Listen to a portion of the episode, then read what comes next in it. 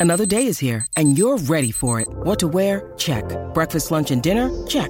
Planning for what's next and how to save for it? That's where Bank of America can help. For your financial to-dos, Bank of America has experts ready to help get you closer to your goals. Get started at one of our local financial centers or 24-7 in our mobile banking app. Find a location near you at bankofamerica.com slash talk to us. What would you like the power to do? Mobile banking requires downloading the app and is only available for select devices. Message and data rates may apply. Bank of America and a member FDIC. When you need mealtime inspiration, it's worth shopping Kroger, where you'll find over 30,000 mouthwatering choices that excite your inner foodie. And no matter what tasty choice you make, you'll enjoy our everyday low prices, plus extra ways to save, like digital coupons worth over $600 each week. You can also save up to $1 off per gallon at the pump with fuel points. More savings and more inspiring flavors make shopping Kroger worth it every time. Kroger, fresh for everyone. Fuel restrictions apply. By uninformed trolls, pundits, and podcasts. Only the terrace podcast can save the, save the building, and the uninformed and inform the hostages. A crack duo is required to bring them bring them down. this is gonna pop. Don't need John. you need to start again because that's good. It's that if you please laugh through it. Let's try reading that last bit again. I'm just- you I'm just- start again.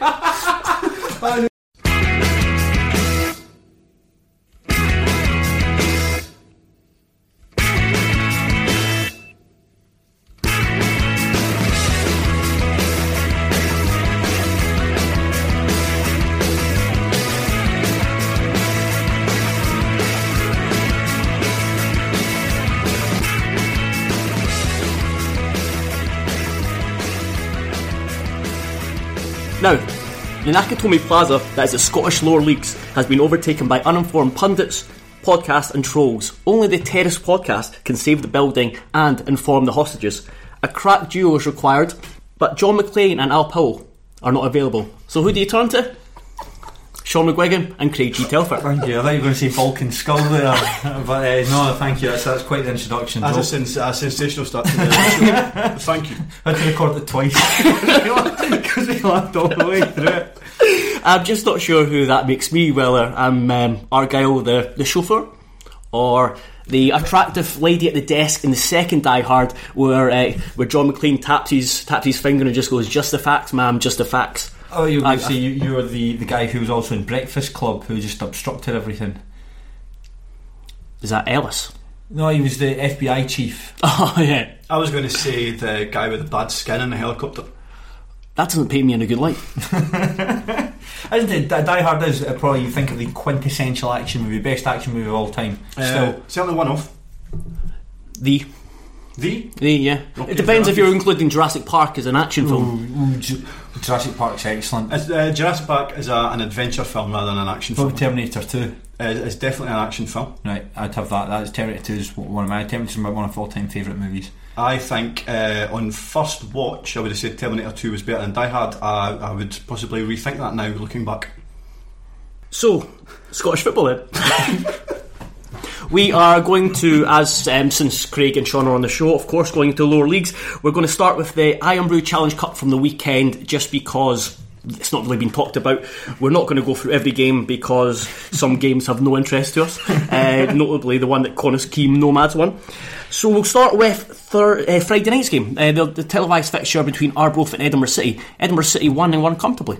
There, there, was two things I enjoyed uh, about this. I didn't watch it live. I, I watched the highlights. Not Bros, of course, because it probably lasted about 39 minutes. I went, I went, Our those highlights last 90 minutes. uh, I went with Edinburgh Cities because uh, who has the time to watch Arbros? Uh, two things to take from it. Pleasureland looks incredible at night. it looks like uh, it's like Blackpool Illuminations uh, in the distance. And Hopefully, we'll get to experience that next, uh, in January. Yeah, aye, that would be good. And uh, secondly, I did enjoy the uh, the moment when Ryan McCord was left as Arbroath's last man, and he was involved in a foot race, which you'll be unsurprised to learn that he lost.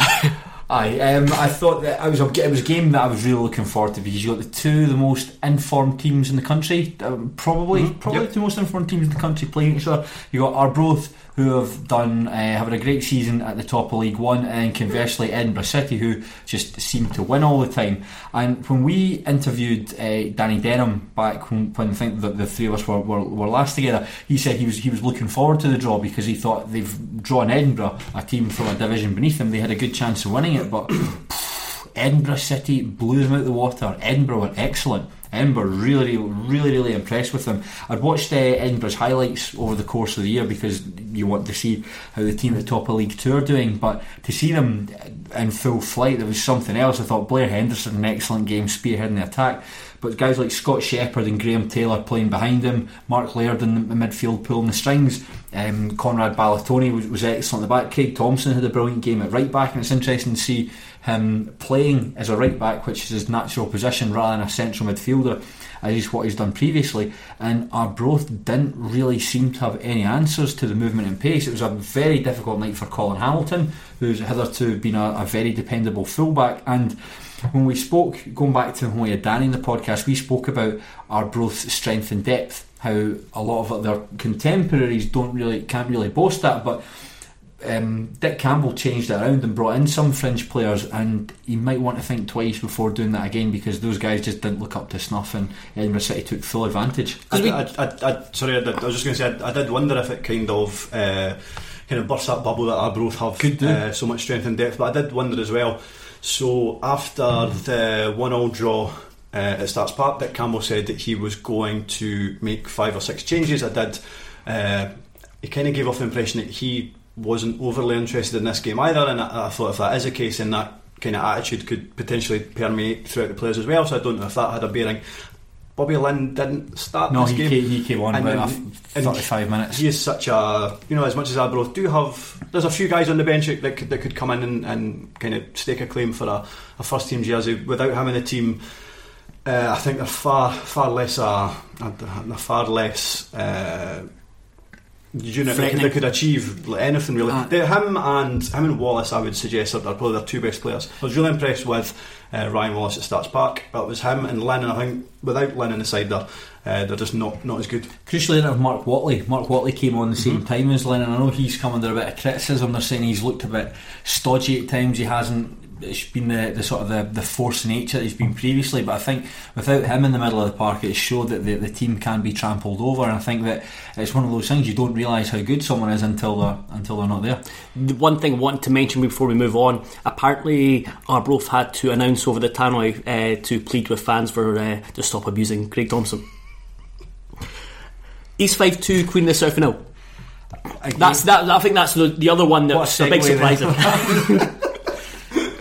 No, East Fife, East Fife are, uh, are, are going great guns at the moment. They've won, was it seven games in a row, something like that, which included a win over Partick Thistle in the mm-hmm. previous round, where they were excellent against them, and they were excellent again. Only got only gone by the highlights. I watched them earlier today, but they. It looked kind of similar to the the Arbroath game, where you've got a, a team who a, bit, a, bit, a team from a league above is facing a team who probably aren't their equals, and, and certainly the case in Queen of the South. You've got a full time team taking on a part time side, and only going by the highlights, you don't really get a sense of how, how the whole match played out. But judging by them and judging by the way that East Fife scored their goals, particularly the second goal, was that Queen of the South didn't look particularly up for it. The part of Queen of South's problem is they they probably only have a squad, a first team squad probably of 14 players. So on the bench on Saturday they only had five substitutes named, uh, one of whom was uh, Callum Fordyce. The other four were all youngsters. So the other, when I say a squad of 14, now the first team, uh, the first 11 that started, uh, Fordyce on the bench, Gary Harkins was missing through injury. Dan Brownlie isn't expected to be back until around Christmas time, uh, I think, and, and that's pretty much it in terms of their first team squad. So if they've got guys who are going through a bit of a lull or their, their form has dropped off, there isn't really anybody else that can come in.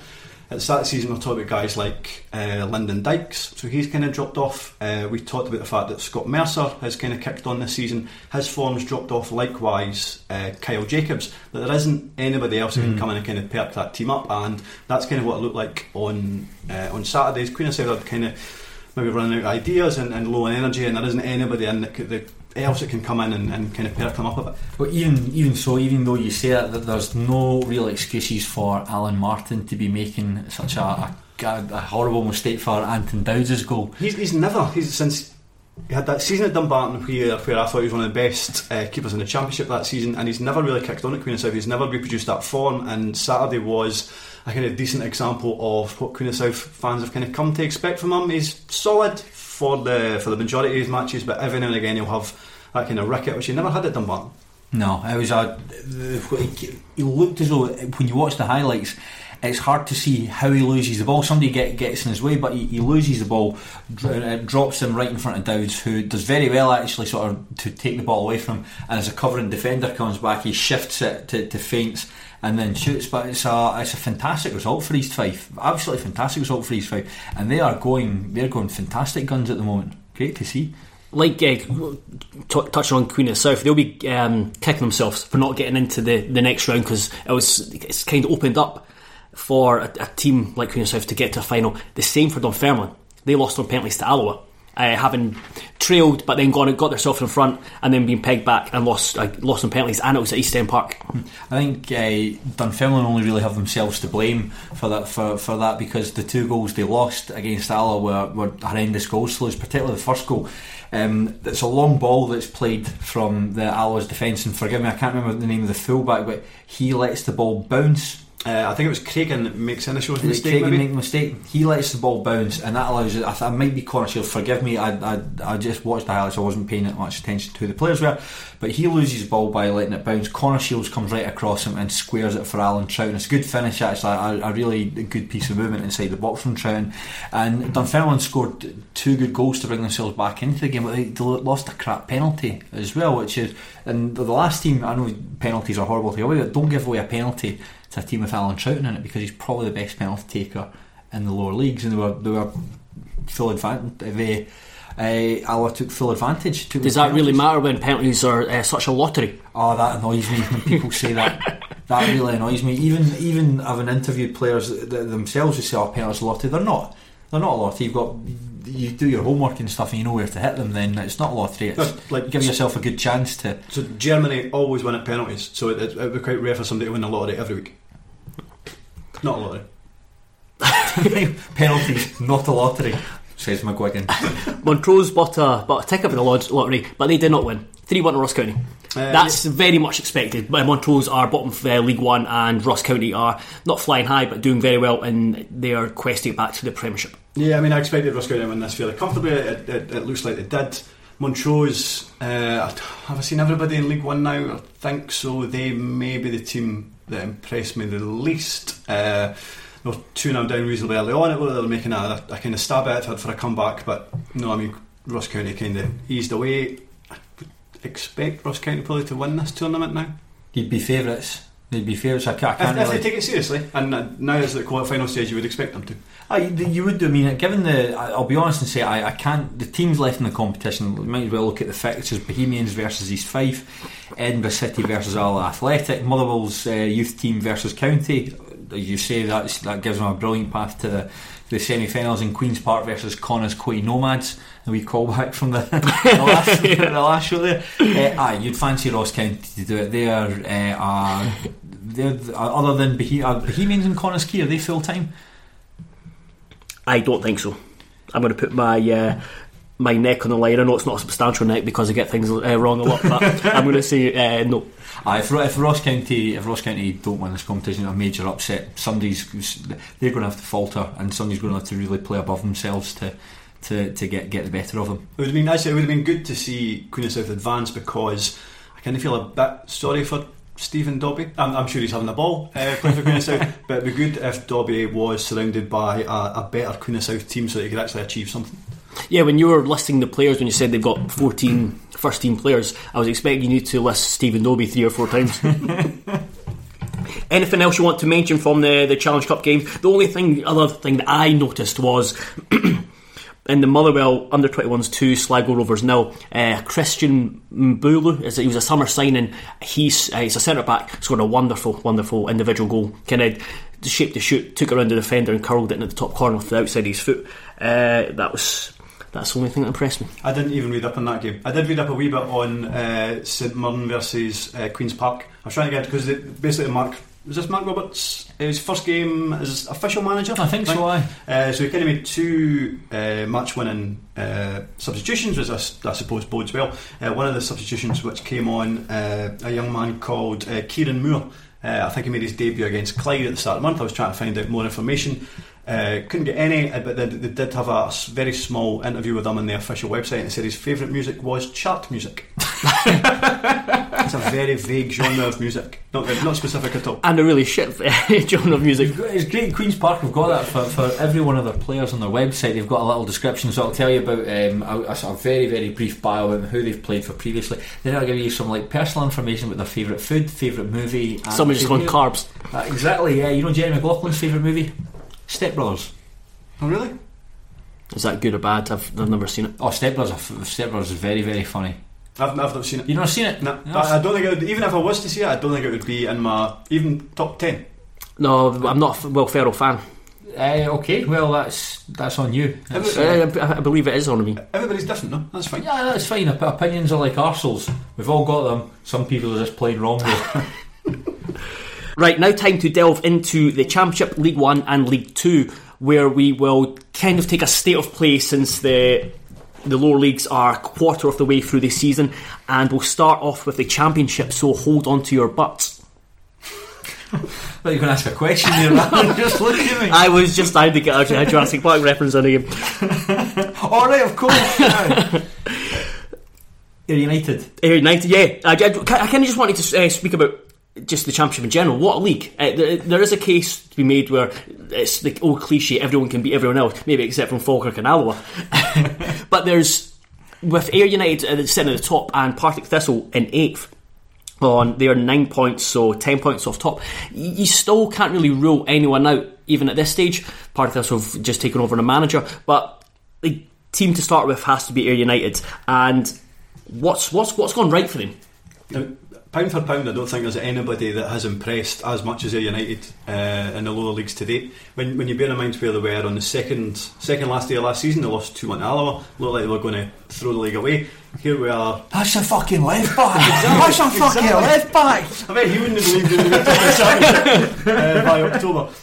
But here, that, I mean, and they're doing it as well. So, remember last season we talked about the fact that Ayr United were a really enjoyable team to watch uh, going forward further back was where the issue was, uh, certainly defensively, goalkeeper wise, and mm-hmm. defensively. They're top of the championship, and they're probably playing with two centre halves that aren't probably really centre halves by trade. So you know Stephen mm-hmm. Bell, probably uh, midfielder. You think of him yep. as a midfielder. Uh, Jamie Adams, I wouldn't necessarily say was a centre half well. uh, by trade. So the fact that they uh, are, are, looking good at the back and going forward is, is fairly incredible considering the, the, the personnel that they have. Mm, I think again, I'm not seeing Ayr United this season. I watched their highlights and they've got one of the best highlights packages in the lower leagues, but. I think one of the things that United do, do very well is they get the ball forward really quickly. And and Lawrence Shankland, other than Stephen Dobbie, it's incredible to think you say Lawrence Shankland isn't the best striker in, in the championship this season. He's but he's probably the most uh, the most prized commodity in the in the lower leagues. I mean, are tipping him for a Scotland club. Oh, well, let's let's uh, let's not. Let's Included not. his manager. Okay, right, okay. He's a good player. he's, something, he's, he's, he's something again. I wasn't. I wasn't taking his uh, that, that that shout seriously. Uh, sorry, were you making fun of Sportsound again? No, I never do. Don't know where you get that, impression. One of the things that they do, they get the ball forward really quickly, and then Lawrence Shankland and Michael Moffat, they've got a real a real strike force, it's a, and it's a real partnership. You see uh, Moffat, we spoke we've spoken about Michael Moffat in the past and how he's a, he's probably lost a bit of pace that, that sort of marked him out, but I think he's a better overall player. His hold up plays better, and you see him coming deep to get the ball. When when Michael Moffat gets in the ball, the, carries the whole team up the pitch. You see the fullbacks bombing forward, and then you see Shankland inside there. His movement inside there is absolutely fantastic, but even then you can't really marshal him inside the area because if you force him outside, he can score from there as well. I think uh, Mark Kerr is having a really good season. So sort of at the base of the midfield. Uh, obviously, didn't get on fantastic that when he was at Falkirk last, but I think a, a, a player in, in his position, somebody who just keeps things uh, ticking over uh, is fantastic. I mean, they were they were bleached by Queen of the South. They took an absolute bleach. Was it five one? I, finished against. I was wondering how they would react to that. I thought, oh, here we go. Yeah, This- exactly, exactly. I was just about to say that. I think that after that, people are like, ah, this, is them in a false Yep. position. This proves it. But they went on to win their next four matches, and you, I always think you you wait and see what happens after Christmas. The whole Le- Leicester City was, was the one I remember thinking when they were at the top of the the Barclays, thinking we'll wait and see. But if it comes to comes after the winter months and they're still in there thereabouts, then you've got to give them a shout. But they'll take they take on County at the weekend, and that's going to be an absolute uh, showstopper. Yeah, uh, before I before I come on to, I, I want to talk about the both Highland teams because we've not really touched on them in, in the lower league shows this season. But I want to go back to Ian McCall and Aaron in general and ask how much a part the Dead Seagull has played in this in, in the season. It's, it's like it's uh, kind of just cursed both McCall and but in, in a good way. Bless them then. Bless them, yeah, bless them. That's the opposite of cursed. But McCall, he's an, a, a very interesting figure. He's one of the, the, the better, definitely one of the better pundits on, on Sportsound. But it's interesting to hear players who've worked under him and who's, who's currently uh, still playing him that he doesn't do a lot of coaching. No, no, that's that's right. A Pelly podcast interview with Jerry McLaughlin. He's he played under Ian McCall at Ayr United. Excuse me, and sorry, this bit as well. sorry, Sean. That's all Aye, Pelly podcast interview with Jerry McLaughlin. I asked him what's Ian McCall like to work with, and he said, "Well, he doesn't. He just kind of pitches up and gives the boys a bit of a laugh." And it's uh, it's Neil Scally that's his assistant that, that tends tends to do mo- most Yeah. of the coaching. So I, I, I mean, I've never, well, I've never really been in that position where you where you have sort of a manager who doesn't really do much. So I, I, I can't really uh, explain, but obviously whatever he's doing. It's, it's working, sort of like the Livingston situation where people say, well, obviously the, the situation is quite dysfunctional. It's obviously brought them a lot of success over the last uh, the last 24 months. So a, a couple of teams who are having decent success in, in the championship are Ross County and Inverness. We'll start with Ross County. The dual management of Ferguson and Kettlewell. They've won the most recent uh, manager of the, the month yep. award. They are well pos- well positioned coming down from the, the, the Premiership to, to, to bounce back up. They've have they arguably got the best squad in, in the championship? Uh, possibly, I wouldn't be far away. Anyway, I think uh, I think Ross County are starting to look reasonably ominous. So they've only conceded four or five goals uh, this season. So defensively, uh, they're, the- they're the best team in the division.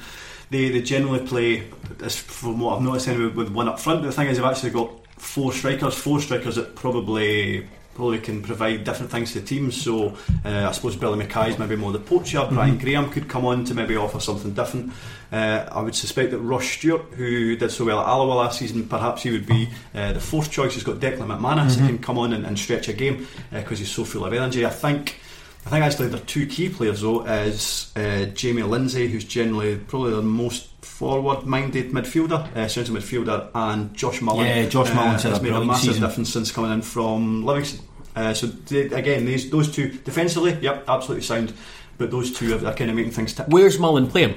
Uh, wide, Wide. right. Wide right, yeah, because he was he was the wide uh, right full. He was the wing back Yeah. for Livingston last season. He was he was he was very impressive. So are they playing um, four five one or are they playing four four two with him and uh, him on the wide? It was four five one against Dundee United. Certainly, when I checked with Mackay up front on his own and Lindsay in behind, and then Draper and Vigurs in behind him. That's interesting because last season Lindsay had his moments. I think County fans were quite pleased with their with his signing orig- uh, to begin with, but he did not impress me. And he was mostly in the centre with. I think it was with Draper, and it was it was one of those midfielders. Like, what do you do? You, you mentioned Mark Kerr. You, you can see what he does. That he, he gets the ball, keeps it ticking along. But Lindsay just didn't seem to be um, the ideal uh, midfielder in a two. He, he didn't seem to be too box to box. He didn't get on the ball and create. So it's interesting that he's he's probably thrived there with more protection behind him. But uh, it might be as well that the Premiership was just a level slightly too high for him because he is always somebody that's always impressed uh, any uh, any club he's been in the lower leagues.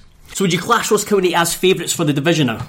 I've always thought Ross County were been one of the favourites of the division. Uh, I wouldn't have expected Partick Thistle to have started so badly. I thought, uh, well, I kind of would have expected a, a bit of the heebie-jeebies from from uh, Dundee United. I think that County, there's a, a, a Uh, they're well managed. I mean that in terms of like the, the way the clubs run, Mm-hmm. well, well managed. I think Kettlewell and Ferguson are a good fit for them. There's a, a good bit of money to spend there. I think, as, as Sean says, they do have a good group of players. So uh, I, I can't wait for the, the match. It's, it's, it's interesting that they they've got this money to spend, but don't choose to spend it on a goalkeeper. But as you as you said, the the, the game will game the game against Ayr will be will be a doozy. Is it- is it this weekend. yes. Some cracking fixtures this weekend. Moving on to Inverness, they are unbeaten. But they've got five draws, and it's, it's been a weird season because there was some animosity earlier on. It was a nil-nil draw with is it nil-nil draw with Ayr at, could have been. at, Inv- uh, in Inverness, and I think it was the, the, the, the game that Liam Polworth got was getting abused by the Inverness fans. I think his family got abused, and it's, it just seems a bit weird that that's kind of happened, but they're still sitting well placed in third place. I think uh, I think Inverness is where where their season will probably fall away unle- unless they can uh, sort it out. Is that defensively they're fine, which is odd when you think if you'd said maybe a season Well, or two ago that Coll Donaldson and Brad Mackay uh, playing in front of Mark Ridgers would uh, give you defensive solidity, that everybody would be surprised. But that is exactly what they're giving them, and, and defensively they're absolutely fine. The problem is that up front they probably have three forwards that you wouldn't really regard as a, as a, as a first choice forward. It's almost the same like secondary forwards. So uh, Jordan White and Nathan Austin and George Oakley, and that's pretty much. I it always for- thought Jordan White would have been your sort of your, num- your number nine, like your, you build your attacker in because he's a big lump of a boy. He's He- strong. He had a good season at Livingston a couple of years ago. I, I probably pictured him getting maybe a dozen goals. Is that going to be enough to win your league? No. so they Probably probably need they probably need somebody else uh, in addition up there. Maybe they can hang about at the, the kind of upper reaches of the league and bring somebody in in January. But that's that's easier said than done. But that's ultimately what, what might cost them Ah, this so the lowest scorers out of the top four, they've got 10 compared to I think 14. Uh, Dundee United and Ross, and Ross County have got 14, United have got 18. Always find that if you've got nothing interesting to say about the team, just look at the statistics and it, it makes you sound halfway intelligent. They've not, but they've unlike many of the teams, they didn't have a, a big overhaul in the summer. So Robertson kind of just built on what he'd already had last season, which was a half decent season. It, it wasn't an overhaul as such, but they still they still didn't bring enough kind of quality. And so we spoke about we mentioned uh, kind of lower down uh, the pyramid. We talked about the fact that Arbroath uh, didn't have a large overhaul of players. There wasn't a huge amount of bodies moving out, but the, the, the players that they brought in uh, was Darren Jamieson, the goalkeeper Yeah. that they brought in, uh, Jason Thompson. The players that they added really, really added something to that team. I'm not sure that was necessarily the case with Inverness in the summer. Talking of, of another thistle, Gary Caldwell's in at Partick. Oh, so we're jumping, we're jumping down quite. Yes, I, I will. will I'll, I'll keep you on your toes. Effectively, that's what I'm going to be doing. Uh, keeping myself on the toes as well. What do you make of that appointment? He's had. He's not had a management job in Scotland, but he's did well enough with Wigan. His Chesterfield scenario is easy. is easily one to forget. But I think that's similar to Neil Lennon and his Bolton Wanderers. There was uh, behind the scenes issues. Do you still think that he has got a squad there to work with that they can push on and still look to get promotion? Oh, I think he'll be counting down the days to January that he can turn. There'll be a few managers in that division. I'll be looking forward to January to turn them over. I think. Uh, I, I'm sorry to see Alan Archibald go. We'll kind of go back and we'll talk about Colin. We'll go back. Yeah, yeah. Sorry, sorry to see Alan Archibald go because he came across. Other than, I mean, he was what involved with Thistle for some like 17 years. If he had taken out a three-year spell, three and a half year spell when he was at Dundee United, and I think that uh, the relegation. I think if it had been any other manager, he'd have been let go in the in, in the summer there. the the sorry to interrupt, but the big one for me was the way they were relegated. Oh, There- were there's two, yeah, the two games against Livingston. That okay, it would have been if they were up and it was like a, a great battle, and then they got relegated. You can see right there was enough signs there that they can still build on, but that was a warning signs there. pushed them around. Yeah, they, they, they really pushed them around. So it's the last two transfer windows I've done it for. Um, I've, I've done it for Alan Archibald, and I think the players that, that he brought into the club over the, the, the summer there just really aren't aren't quite quite good enough for, for what they're looking for. And a case in point was you watched the, the, the match against well, watched the highlights against Dundee United the weekend where they lost two one, and Fraser Aird scored a, a really nice goal to, to kick things off for United, but really there was there was some a number of passes. I think there was nine passes in the build up to the game, but there was no real sense. Didn't really seem to be a sense of urgency from Thistle to, to close the ball down. And when Fraser Fyvie plays a wee through ball to uh, I think it's Sam Stanton to cut the thing back for, for I think it's Christie Elliott just doesn't go with him. By the time the, uh, Stanton makes his run out of the frame, uh, the camera, but when you see by the time he's got got the ball, you see. Uh, uh, Elliott trying to cover him is miles off him, and I think it's that sort of this is a real sort of half-assed performance. So who knows? You know, sometimes what might doesn't work for one manager, works for a second. So I don't know how if Caldwell's had a real chance to assess the squad. If I was Caldwell, I'd be looking going to the board and say and trying to to get the finances to, to, to move players on. They, they've got about three left backs and, and a, a non-functioning right back, uh, essentially. I think if he was Thistle or Falkirk here, you're talking uh, about. Thistle, uh, both thing. uh, I think if Caldwell was to dig out his boots, he could probably displace Sean McGinty uh, for the centre half position. You were digging your and I think I think if they I think if they start more games with the team that finished the game against Dundee United, then uh, it would lead to some success. I think we could probably now uh, just disregard Miles Storey as a, as a diamond in the rough. I think he's just uh, not very good at all. Uh, is it Andrea Mutombo Yep. uh, that came off an MP? Actually looked uh, fairly good down the left hand side. Uh, it was good to see Jai Quitongo uh, coming on. He won't score goals for Partick Thistle. He's never really been a, a goal scorer. He will occasionally pop in a, A YouTube a, player, a tremendous that's goal. But what he does do is he ruffles up defenders, he winds them up, uh, he kind of gets wired in and he creates space for others. So he could create space for Doolan. Uh, is Koulibaly ever going to be ready? Because he, I mean, he now has clearance. So again, that's another uh, another kind of forward option that they're going to have. Squad wise. I think they'll be absolutely fine. Whether it's whether it's good enough to, to challenge top four and, and into the playoffs, uh, I'm not quite so sure. You, you mentioned about players who. Sorry, managers who'll be looking to get to January to move on players. There's no manager in that situation quite like Ray McKinnon. Yeah, I, I knew as soon as you started saying that. It's, uh, yeah, it's, uh, we talked about about Fal- Falk, uh, Partick Thistle having recruited badly the last twelve months. I, I can't remember. I mean, off the top of my head, I can't remember a, a recruitment campaign that has gone so spectacularly badly uh, as Falkirk's. I mean, to sign seventeen players and for none of them, I'm, I mean, I've only watched again, only watched the highlights of Falkirk, but for none of them to have made a significant impact. Maybe Zak Rudden's done okay since he's coming on loan from Rangers, but he was after. Sorry, he, he, he was that was McKinnon saying, but but for, for, for nobody to have done well, that's a damning indictment on the on both Paul Hartley and the Richard Mitchell, the scout. And I, I was thinking that. Uh, there's somebody who's moved on already as, as signed for, for Livingston. Uh, Dylan Mackin has, has got has, has joined Stirling Albion for, for the rest of the season, uh, who's just left Falkirk. So he, he's probably been paid off. You've got probably got another bunch of guys there who'll need paid off. You've paid off Paul Hartley and Richard Mitchell. You paid out Ray McKinnon's contract. So where's the where, where's where's the money coming from? Presumably not by, by the academy. That's all. The, that's all the money you're saving there is to is to pay off. But I, I just wonder where the money's come from. But no, it's, it's been dreadful for Falkirk. One win against Alloa is just atrocious. As you say, the fact they've brought in all those players, and when those players came in, it looked like Joe McKee at that point was completely out of the picture, and he'd probably get moved on. And now uh, that Hartley is out of the picture, Joe McKee is, is, is, around has almost become their best midfielder. And Joe McKee is, at, at best, a half decent squad player when it comes to a team like Falkirk, and he is now arguably their best midfielder, despite eight, 17 or 18 boys coming in. It's it was a shambles over the summer. So basically, under McKinnon, it's just a case of survive again, transition, and then wait till next season. Yeah, I, I think it will be a case, a case of waiting to January. One of the things, though, though you, you are kind of aware them and Alloa are sort of cut adrift a wee bit, and I think Falkirk have probably got the big advantage in that they there is there is as we say where does it come from I don't know but there probably is the money there to, to tur- turn the squad around. I think the board will be well well aware that they can't they cannot go into into League One. So yeah, I think and McKinnon's shown in this division he's got enough savvy uh, about him. So I think for him it'll be it'll be going to going to January. I mean, that's if he gets the chance uh, to, to, to, to do just that.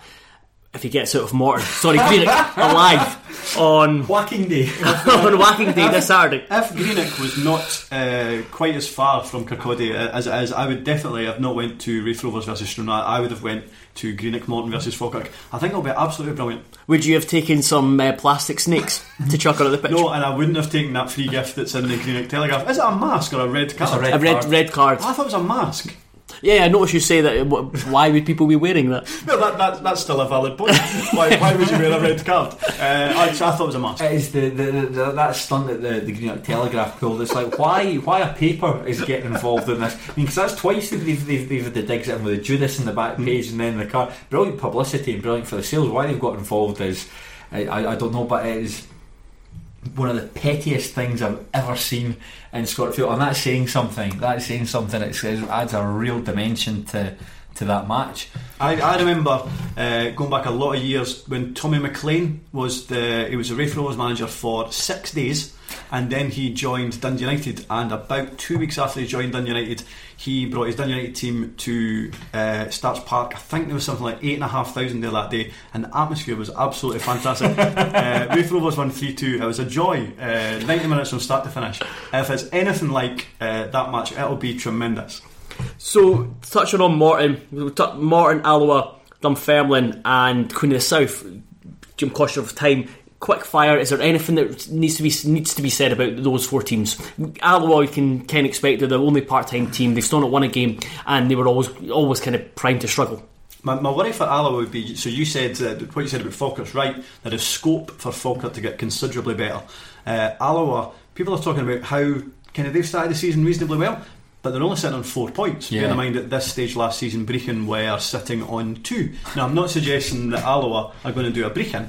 Uh, far from it, because Alloa are They're adrift. They're, they're, adrift. but I, I don't see scope that much scope for Alloa to improve uh, that much more to kind of pull away from, from the position that they're in at the moment. Bring But, their but park- could. They can make their park narrower. The weird thing about that is I actually think that's that's hindered them this season. So that against Falkirk, that was that was one of the, the, Yeah. the thing how Falkirk one Falkirk don't have any width, and so you made the park more compact, Mm-hmm. and, and Falkirk were able to take advantage of that. and, and they have decent wide players because Kevin Cawley uh, can play wide and, and, and is good. Ian Flanagan uh, is a very good wide player.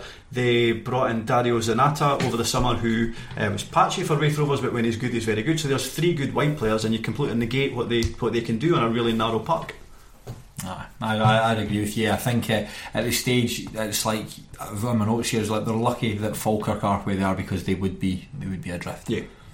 I'm going to do what you would like CGT, what you'd like to do to Falkirk, and usher us into League One. We've talked plenty about Arbroath and Raith, so I've just I want to keep it short on those those Yeah, two yeah, teams. that's. But they've uh, they met each other uh, two weeks ago, Yes. and it, uh, it finished um, a draw. We'll come to a specific incident soon, but just uh, just quickly on the quickly on the game. What uh, did, did was there anything you kind of learned from that? Uh, I think Arbroath could be they could be there for the duration. I think if you're an Arbroath fan or an Arbroath player, you would probably feel that you deserve the three points. I, I thought Raith played uh, probably the better football for maybe the opening half hour. However, they, they didn't cut Arbroath open at all. Uh, didn't create too many chances. As soon as they got to the final third, uh, Arbroath, as you know, they've got a really good defence and they dealt with that very comfortably. Arbroath were excellent on the break. Uh, Raith really struggled with Wallace. Uh, probably in the first half, Wallace was particularly good. In the second half, Bobby Linn kind of kind of took on his mantle, and, and Raith Scored a good goal as well. Struggled with him. He, he scored a very good goal. Uh, I, I thought Raith were were kind of fortunate. However, I still see. John McGlynn alluded to it after the game, and that uh, Dick Campbell has been uh, kind of nurturing that Arbroath team for quite a while now. He's been in the door for a couple of weeks, I suppose. He's still trying to find his feet and, and work out exactly what what works and what doesn't. He said he really wants to bring in another wide player, uh, which makes sense. Lewis Milne started there against Arbroath wide right. I don't think that's where he wants to play. I, I don't think that suits No, his style of play at all. he's a central midfielder. Uh, yeah, I mean, as a central player uh, or a number 10, which Raith don't really need at this moment in time. So, if you can sort that, uh, Callum Crane, I think, is a, is a good addition. The, the problem with signing Callum Crane is that Ewan Murray is a centre half but was doing particularly well at left back. But they've now signed a left back, and Ewan Murray look, actually looks a bit cumbersome on the right. so they kind of need a right back as well now. Uh, I think Raith will get better under McGlynn. Uh, Danny Denholm spoke about the fact that part-time teams sometimes can fall away uh, during the winter months. I remember when it was Dunfermline and Ayr when they were going for the title. Uh, Ayr, in fact, uh, Ayr were top of that league maybe until about November, December. Whether something similar will happen uh, on this occasion, uh, I'm not so sure. I was impressed with Arbroath, uh, and it, it could be a decent title challenge. It might even be three teams. There was one uh, specific person I was impressed with from Yes. that, that match, and you teased the, the listener earlier on by mentioning him, Dick Campbell. I mean, if the, the Beano or Dandy kind of did a, a comic of a football manager, he would be it would, it would be him. He's, now starting to resemble the penguin uh, for, for the Batman films. Which which one? Uh, The ball. well, all of them, yeah. He came across very well. We, we mentioned there the, the match between Arbroath and Edinburgh City and the, the half-time highlights package. He came across very well in that. So did Bobby Linn. Bobby Linn, Linn came Mm-hmm. across a smashing guy in it. I don't know if anyone's seen the, the, the sort of the Bobby Linn seemed to be a boxer. I don't know if you, you're aware of this. No. I'll share the video with you. Bobby Linn seemed to be a boxer, and his uh, PT made a video about him. Uh, Lights out Linn for Charleston. That's uh, that's what he's that's what he's going by. They were saying on the this uh, on the, the sort of the half time thing with with, uh, with Alba, he spoke about how he's doing extra training. He works as a bin man. Uh, during the day, and he's taking on all this extra training, and he actually wants to get back into full time football. Whether or not it's wishful thinking at his is he? age, 32. Yeah. I mean, it's, he's not not unheard of, not unheard of. And the way he's playing just now, I mean, there's nothing wrong with, with teams ta taking a punt on him. But he's, he's working really hard and he comes across really well. So so does Dick Campbell. And and that's the thing. They I, I was subsequently sent a, a video of him uh, doing his boxing training, and he really looks like he's enjoying himself, like hill running, all that sort of stuff. I mean, certainly um, in terms of boxing, Dick Campbell certainly wanted to box uh, the referee's lights out, and it's not the first time he's did that in the last twelve to eighteen months. I liked when he came into That's this calendar year. Yeah, yeah. yeah. I like when he came into the, the, the he done the post game stuff at Stark's Park, and so his first question uh, to to the people that were uh, standing was, uh, "You want me to talk about the incident, or you want me to talk about the game?" Uh, and it was Craig Cairns actually went, "Well, well both preferably," and then he went, "Right, okay." And his uh, his kind of summary of, of what happened to the referee involved him swearing at the referee twice, and then he went, "You know, I can't believe it." And you're like. Well, well you, you've told the referee to fuck off twice, then, but probably you are going to get sent off. But there was such there was such a delay. Uh, the referee, I mean, he, he kind of took one, maybe two steps onto the park, then he went back to where he was, just kind of leaning against the dugout. He eventually started to make his way, but then he stopped. Uh, I think he kind of uh, gestured towards the, the referee again. His brother then had to kind of demand that he would go down the tunnel, but then he sauntered at such a slow pace that the referee actually kind of ran from the That was a- box, sprinted pretty much to the to the halfway line, and I, I almost had to kind of usher him down the tunnel. It was fantastic. The the crowd noise. We put the video up on on the terrace account. The crowd noise was fantastic. It was just it was it was like it was uh, like being at the theatre, like a, a like a panel. Uh, me, me and Craig, uh, Craig Cairns at the game as well. We couldn't stop laughing. Uh, there was a lot of Raith Rovers fans, uh, as you can imagine, were, were giving them dogs abuse. That I thought was brilliant. Perfect. Yeah, so like I said, we talked about the last time we did a lower league episode, we talked about Arbroath, we talked about Raith, and we talked about East Fife as well. There's five points between those three, but there's five points between the rest, Yeah. the, the rest of the division. So I, I think we'll we'll probably, probably bundle most of them together. But I wanted to kind of talk about Airdrie. Because they, at the start of the season, we did mention that they could be a surprise Yeah. surprise package. They've lost. Uh, they've um, sacked, Sacked sacked, Stephen Finlay. Sacked, and he's not been replaced yet. Am I right? Yeah, that's right. Same with Dumbarton. They- Yeah. I mean, there was an odd, there was a was it last week where there was a sort of period where about six managers or something uh, lost their Yeah, jobs. Airdrie and Dumbarton was with, with, within hours of each other, Mm-hmm. other, I think. And I seen uh, today when I was just trying to do a bit of research, uh, the little I did, Stevie Aitken was linked to the Dunbar, uh, sorry, the, the Airdrie job. Yeah, uh, he was he was linked to that, that position almost uh, Immediately. almost, almost Aye. immediately. Yeah, I mean Airdrie, everything looked really positive. We Mm-hmm. were during the summer a, a new board. Uh, they they brought in a squad that I thought looked fairly Yeah, capable yeah, at that level, but. As much as it's uh, it's kind of this is new Airdrie, but exactly the same uh, as, as the old Airdrie. The only player that really seems to have made any discernible impact is Gilles Vittoria, And- and- who's sort of scoring quite consistently. And oddly, out of all the signings that they made in the summer, every, we kind of thought, well, he might do okay. Aye, squad player, Aye, he might come off the bench and, and make a mark. But no, you're right. He's the only one that's really uh, that's really looked decent. How damaging was the Raith Rovers result? Uh, very. However, the, Airdrie have been kind of chicken-hearted for a while. They, they, they tend to throw away leagues. Uh, uh, leads, sorry, they they done the same against Brechin, which I think was uh, Finley's final game. They went one up, uh, one up almost immediately. Uh, they conceded a goal, and then they I think they conceded two within the space of about five minutes Aye, in, in the second right. half. So yeah, as much as that was an extreme example, uh, with Raith scoring uh, three in the last five minutes, it, it's kind of something that they, they generally do. They, they there's an they generally capitulate. And they are positioned in sixth, so three points off Brechin in fourth. Do you still see them as uh, so? Maybe making this point a bit more general. Who do you see out of the the between fourth and tenth? Who do you see pushing for the playoffs, and who do you see fighting for relegation? Well, the teams fighting for relegation, well, Dumbarton is I'm astonished there. I think most people are astonished Dumbarton down there.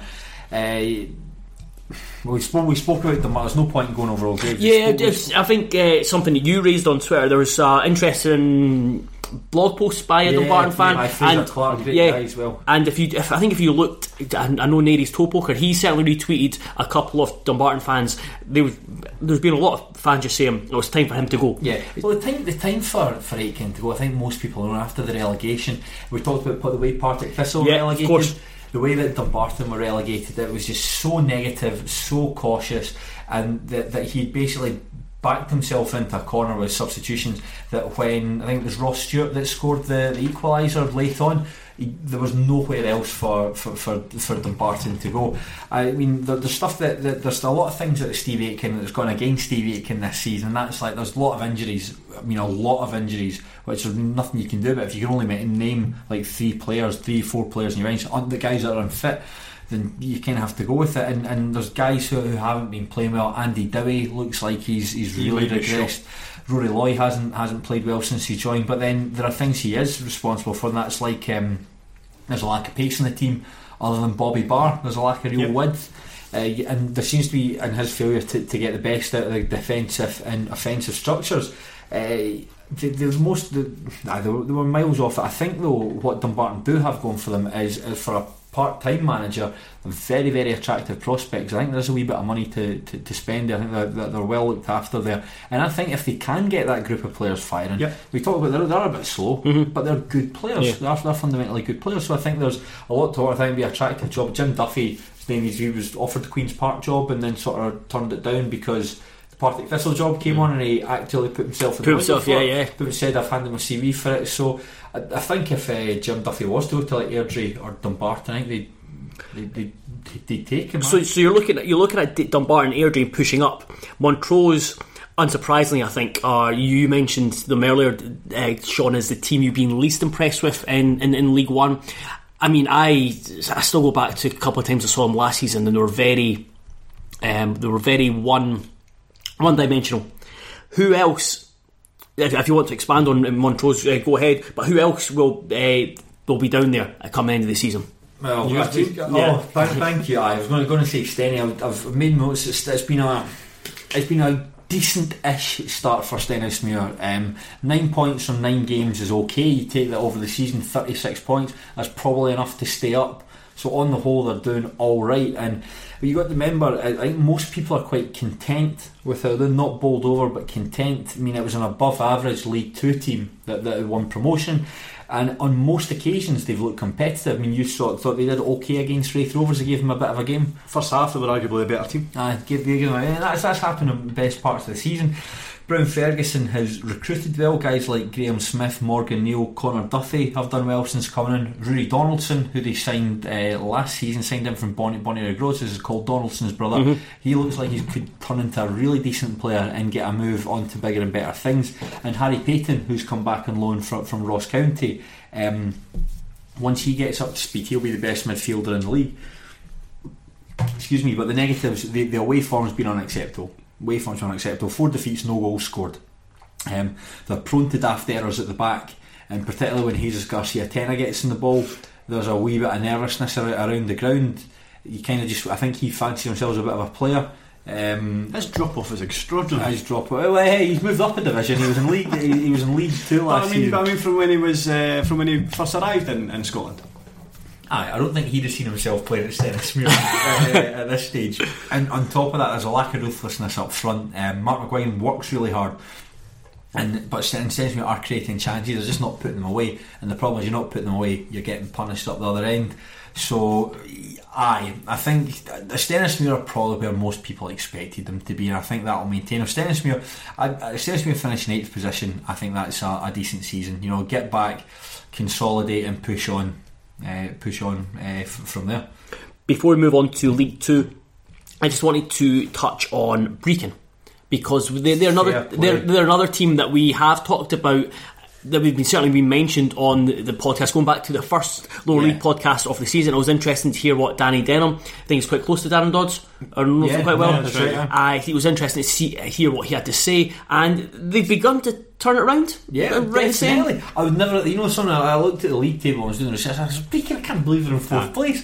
I think, I mean, given from after the, the the start of the season, they lost to Stenhousemuir and people were, were heckling Dodds. They walked off the Mm-hmm. pitch. Players were shouting back at the fans. People were going up to the board of directors and having a go there. The fact he's got them into fourth place is excellent. And I think the first win, getting that first win against East Fife was, was was crucial because it completely turns around the mentality at, at the club that you've gone from from never losing and from never winning to uh, going two goals down against Dumbarton and pulling it back to 3 2 with Boris Malingui, who's been a, a, a really good signing for them, scoring in, uh, in, the, in injury time to, to win 3 2.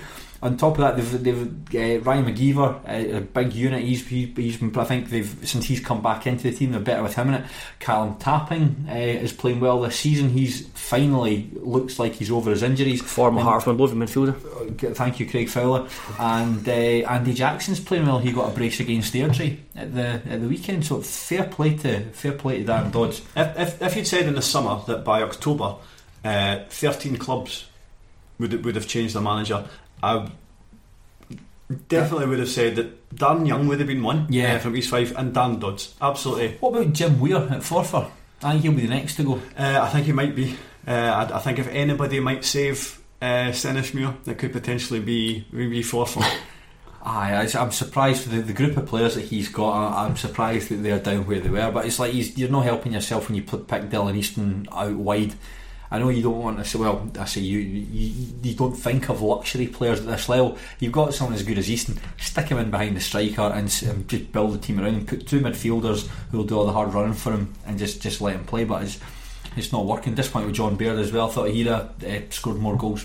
Thing is, not only is uh, not only is Easton, uh, Easton sometimes played out of position, sometimes he's not played at all, which is which is bizarre because on his day Easton is Best one of the best players in that league, if not the best. Uh, keeping him on side, keeping him focused is a challenge, I would imagine, for any manager, but that should be one of Weir's most important uh, tasks.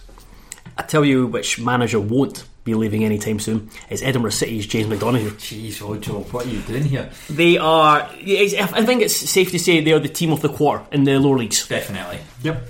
Yep, absolutely. I know we, I know we, we kind of discussed them earlier, but we discussed them another week as well. But they, uh, I did not expect them to be anywhere near the top of the league. I thought they would maybe Better. challenge for. Uh, I Playoffs. thought they would challenge for the playoffs. Uh, I thought they would probably finish, you know, behind Clyde. They, they may still do. I thought they would finish behind Peterhead. Uh, they may still do. But I thought it was interesting that uh, Jim McInally. Uh, I read an interview with him uh, during the week, and he said he suggested that uh, Peterhead actually had a good season last year.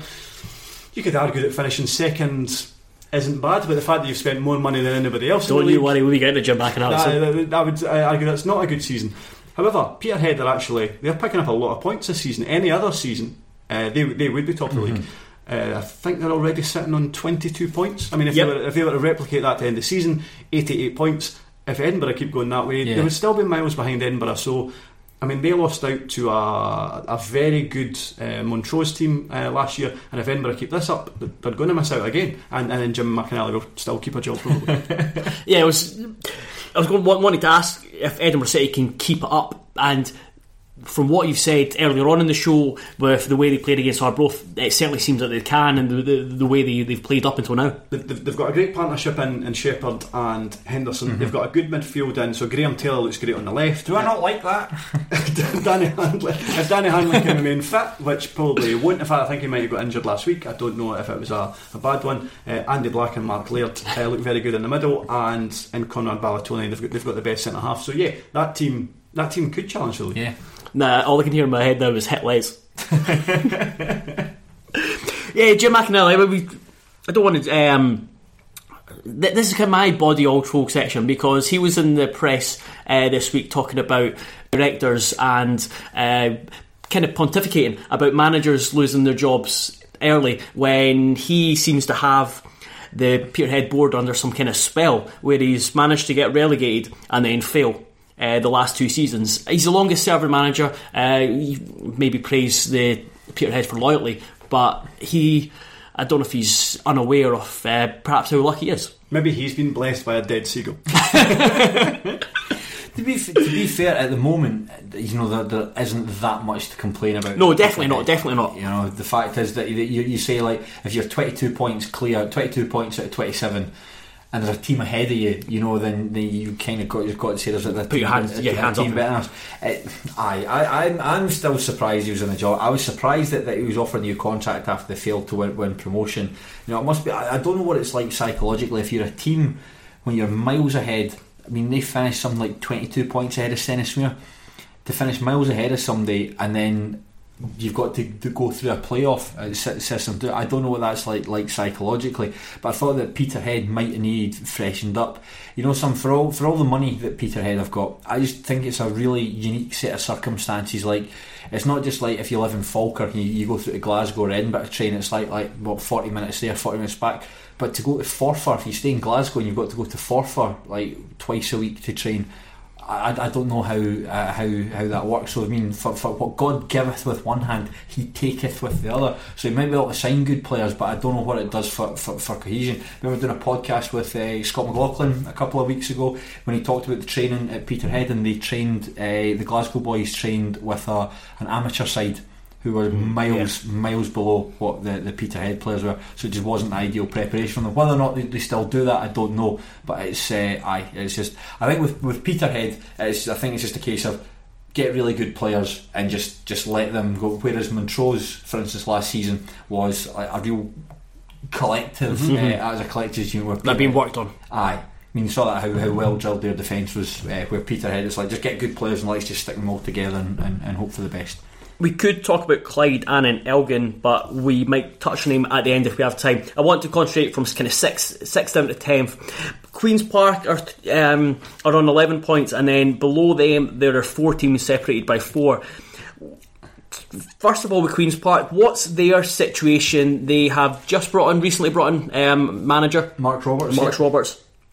Uh, Is their aim playoffs, or is it just going to be kind of consolidation in mid mid table? It's hard to tell with Queens Park. Yeah. The, the problem with Queen's Park, it, it probably takes you about half a season to actually work out who's who at Queen's Park because you just literally bring in a, a team of unknowns uh, every summer. Do you, do you sorry? Do you think Roberts is a good appointment?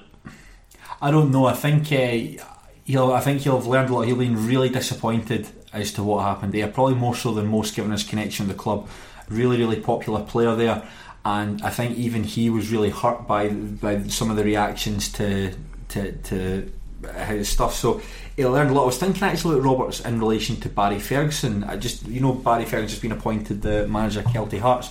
And you'd like to think, well, Barry Ferguson learned a lot when, when he was manager at Clyde, but then you sort of think, well, it just seemed to change all the time. Like he'd, he'd, he'd change tack on a season by season mm-hmm. basis. He'd go for like he built a team around Dylan Easton at one point. Easton got injured, then he reverted to just long balls. He brought in all these old guys. I'm sure Clyde must have the, one of the oldest teams in the division at one point. Uh, so I don't know what Ferguson will have le- will have learned from that, but I think uh, I think Roberts will have learned. One of the things that, that he uh, that he mistakes that he did make here was that he, I think the the stories at the time he was too close to a lot of the players, and I think with this he, he'll worked with Jerry McLaughlin before.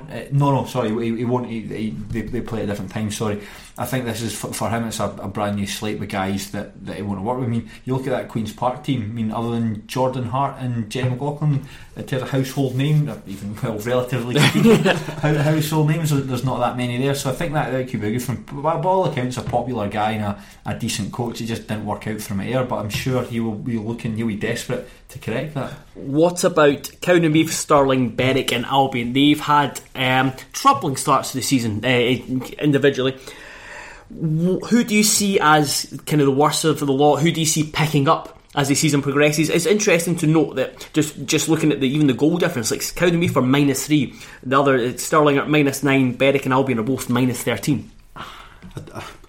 I suppose in terms of the two that you would say are underperforming the most and therefore probably have the best chance to, to force their way up the league, uh, you look at Cowdenbeath. I mean, Cowdenbeath have got a number of players that that you would say she probably do okay at that level. I was thinking about that. Are, are Cowdenbeath underperformed given the, would say so. given the gruel that they've been served for the last four years? Do you think this is this is actually this is They're not underperforming if you compare them to the last two or three years worth of Cowdenbeath teams, but that's probably a bad comparison because they were just so rank rotten. You, you look at this squad, so uh, with Jordan Sheeran getting other teams in that league, probably uh, Chris Renton has played at a higher level for Alloa. Martin Scott, you know, is a decent signer for that level. Jason Talbot at left back, David McGurn. Uh, uh, there there aren't too many better part-time goalkeepers than him. Neil Parry would obviously be one, but there aren't too many more. Uh, Blair Malcolm, David Cox, these guys have, have kind of performed at, at one time or another. So, and I think they should be doing better than. I mean, they've actually looked a shambles at points this season. So, uh, against me? Did you see what happened to Elgin? McGurn got sent off. and then our sub got Jamie, Jamie Piper had to go and go. Uh, I mean, I, I, it looks like Gary Bollan is, is kind of starting to lose the place there a wee bit. His uh, his team selections are getting a bit confusing. The, the, guys that are getting left out. I mean, Talbot couldn't get a game. You would imagine he's probably one of the best, if not the best, left back in that league. Uh, I'm surprised. I wouldn't expect them to up, to be up close to, to Edinburgh and, and Peterhead, but I, I didn't expect them to be uh, kind of looking like the revolving around the, the, the kind of sinkhole again this season. What about? Is there any other any other team, person, player, manager in the the League Two that you'd like to like to touch on, mention? Well, I think Keep an eye out. Have just appointed a new manager, Johnny Harvey, who's Yeah, used take, to- taken over from Penicuik Athletic. Haddington. He used to be at Haddington, yeah, yeah. I don't know anything about him. Uh, I wish him all the best, though, because it seems like he's got a really difficult job there. I mean, Robbie Horn had to step down citing health reasons, which you'd never, never want to. No, definitely not. Do that. So hope he's, uh, hope he's uh, recovering well. But there's Um, there's been a lot of background noise Berwick this season. With like, there's been s- s- uh, statements from the chairman stepping down. I think they've got. I think they've got a lot. Of, I think they've got a lot of boardroom issues. Sarah Uh, Stirling Albion yeah. as well. I did. I, I worked beside a guy that, that plays with Berwick, and he they had their first training session uh, under Johnny Harvey on Tuesday, and he said uh, he said it was really good. Uh, he, he said that he's really keen on playing a, a kind of quick kind of uh, pressing game. He, he said the, the kind of passion drills that he had uh, was really enjoyable. He also gave off the, the impression that he, won't take any nonsense, which is, which is great. But the, the problem he's going to have, he- he's still inheriting the same problem that the Robbie Horn had. And that when you have clubs that are kind of particularly far south or, or particularly far north, how do you attract players away from the central belt? So Peterhead do it by spending money. Berwick don't have any money, so it's all very well having ideas and, and, it- and it may well work, but he's still left with what looks like a pretty poor squad. Yeah. Better than Albion Rovers, though. But, but better than Albion Rovers, who will sure they they've stabilised slightly. Uh, they let me get this right now. They, they picked up their first win. They drew, aye, they drew with Cowden, Drew with beat Cowden, Albion picked- Rovers. beat Albion Rovers. No, sorry, beat Stirling Stirling Albion. Sorry, beat Stirling Albion, which is Dave Mackay's uh, uh, last song. game. They, they seem to be conceding slightly, slightly fewer goals. I think they maybe lost three one to Annan. But yeah, you, you look at, at their squad and that looks substantially the the worst in that division. Perfect. Is there anything else you want to add? Any bodies to throw? Uh, bodies to throw? or No, uh, this is in a slightly uh, unusual bodies to trolls, trolls to body? That It's- makes more sense. Or tat to sell? Aye, uh, this is this is uh, this is probably one for, for Queen of the South fans or any general lower league marks. But I came into possession a couple of years ago of a Queen of the South signed home shirt from the 2014-15 season. It's medium. It's made by Joma and it's still got its tags on. Now I'm selling this item on eBay. Uh, please bid for it. We've got one bid at the moment. Uh, I've set it at ten pounds. So it could be yours if you particularly enjoyed Queen of the South 2014-15 season where they finished mid-table in the championship. Um, this is for you. It's been signed by a, a, Iain Russell, Chris Higgins, and Gavin Reilly. Were some of the names. I know there'll be some people within Scotland who will not be wanting Iain Russell's signature on, on, on the top. I, I don't really like him. Is this the bald guys that he bodied? imagine that. Imagine a botched hair transplant. Just imagine how bad that would look. You ever watch uh, Arrested Development? Uh, I don't. I'm aware of it, but I don't watch it. You you seen it? I see, see it up until Netflix Uh, took over. Right, aye, the, the stuff with uh, Tobias Funke gets uh, gets hair plugged, but, the, but the, the plugs reject him and end up they, they end up killing. End up he ends up dying from these. Well, sorry, he ends up becoming really really sick through uh, through these these uh, these hair plugs. So imagine that's what one of uh, Iain Russell's victims. is, uh, so, that- so that sounds terrible. Is that Yeah. slander? Is that defamatory? Uh, but it's not a laughing matter. I know. uh, If, if I was, you, what you laughing at? Your here. and rightly so. I was just imagining you with these hair plugs, but just blood pissing out the top of your head. these, these daft hair plugs. So essentially, what we're saying is that if you like Queen of the South and you want to buy a signed home shirt for the 2014-15 season, then come ahead because it's on eBay. Search for it, baby. Uh, it could be yours for as little as eleven pounds. And on that, that note, thank you very much. Twitter, Facebook, Instagram, email is terracepodcast at gmail.com. Say goodbye, lads. Goodbye. Goodbye. And listen to the Patreon. Yes, uh, we'll, we'll come on to that. We're gonna. It's going to be a mishmash. Yep. It's going to be a mishmash. Uh, it could be similar to Hans Gruber falling off the Na- uh, Nakatomi building. Yeah, I should have probably finished it. Goodbye. Goodbye. Today's episode of the Terrace Scottish Football Podcast comes in association with Nutmeg, the Scottish football periodical. The subscription only quarterly publication is filled with top quality writers, great articles, and fascinating stories about the beautiful game in Scotland. Get your subscription at www.nutmegmagazine.co.uk. Sports Social Podcast Network.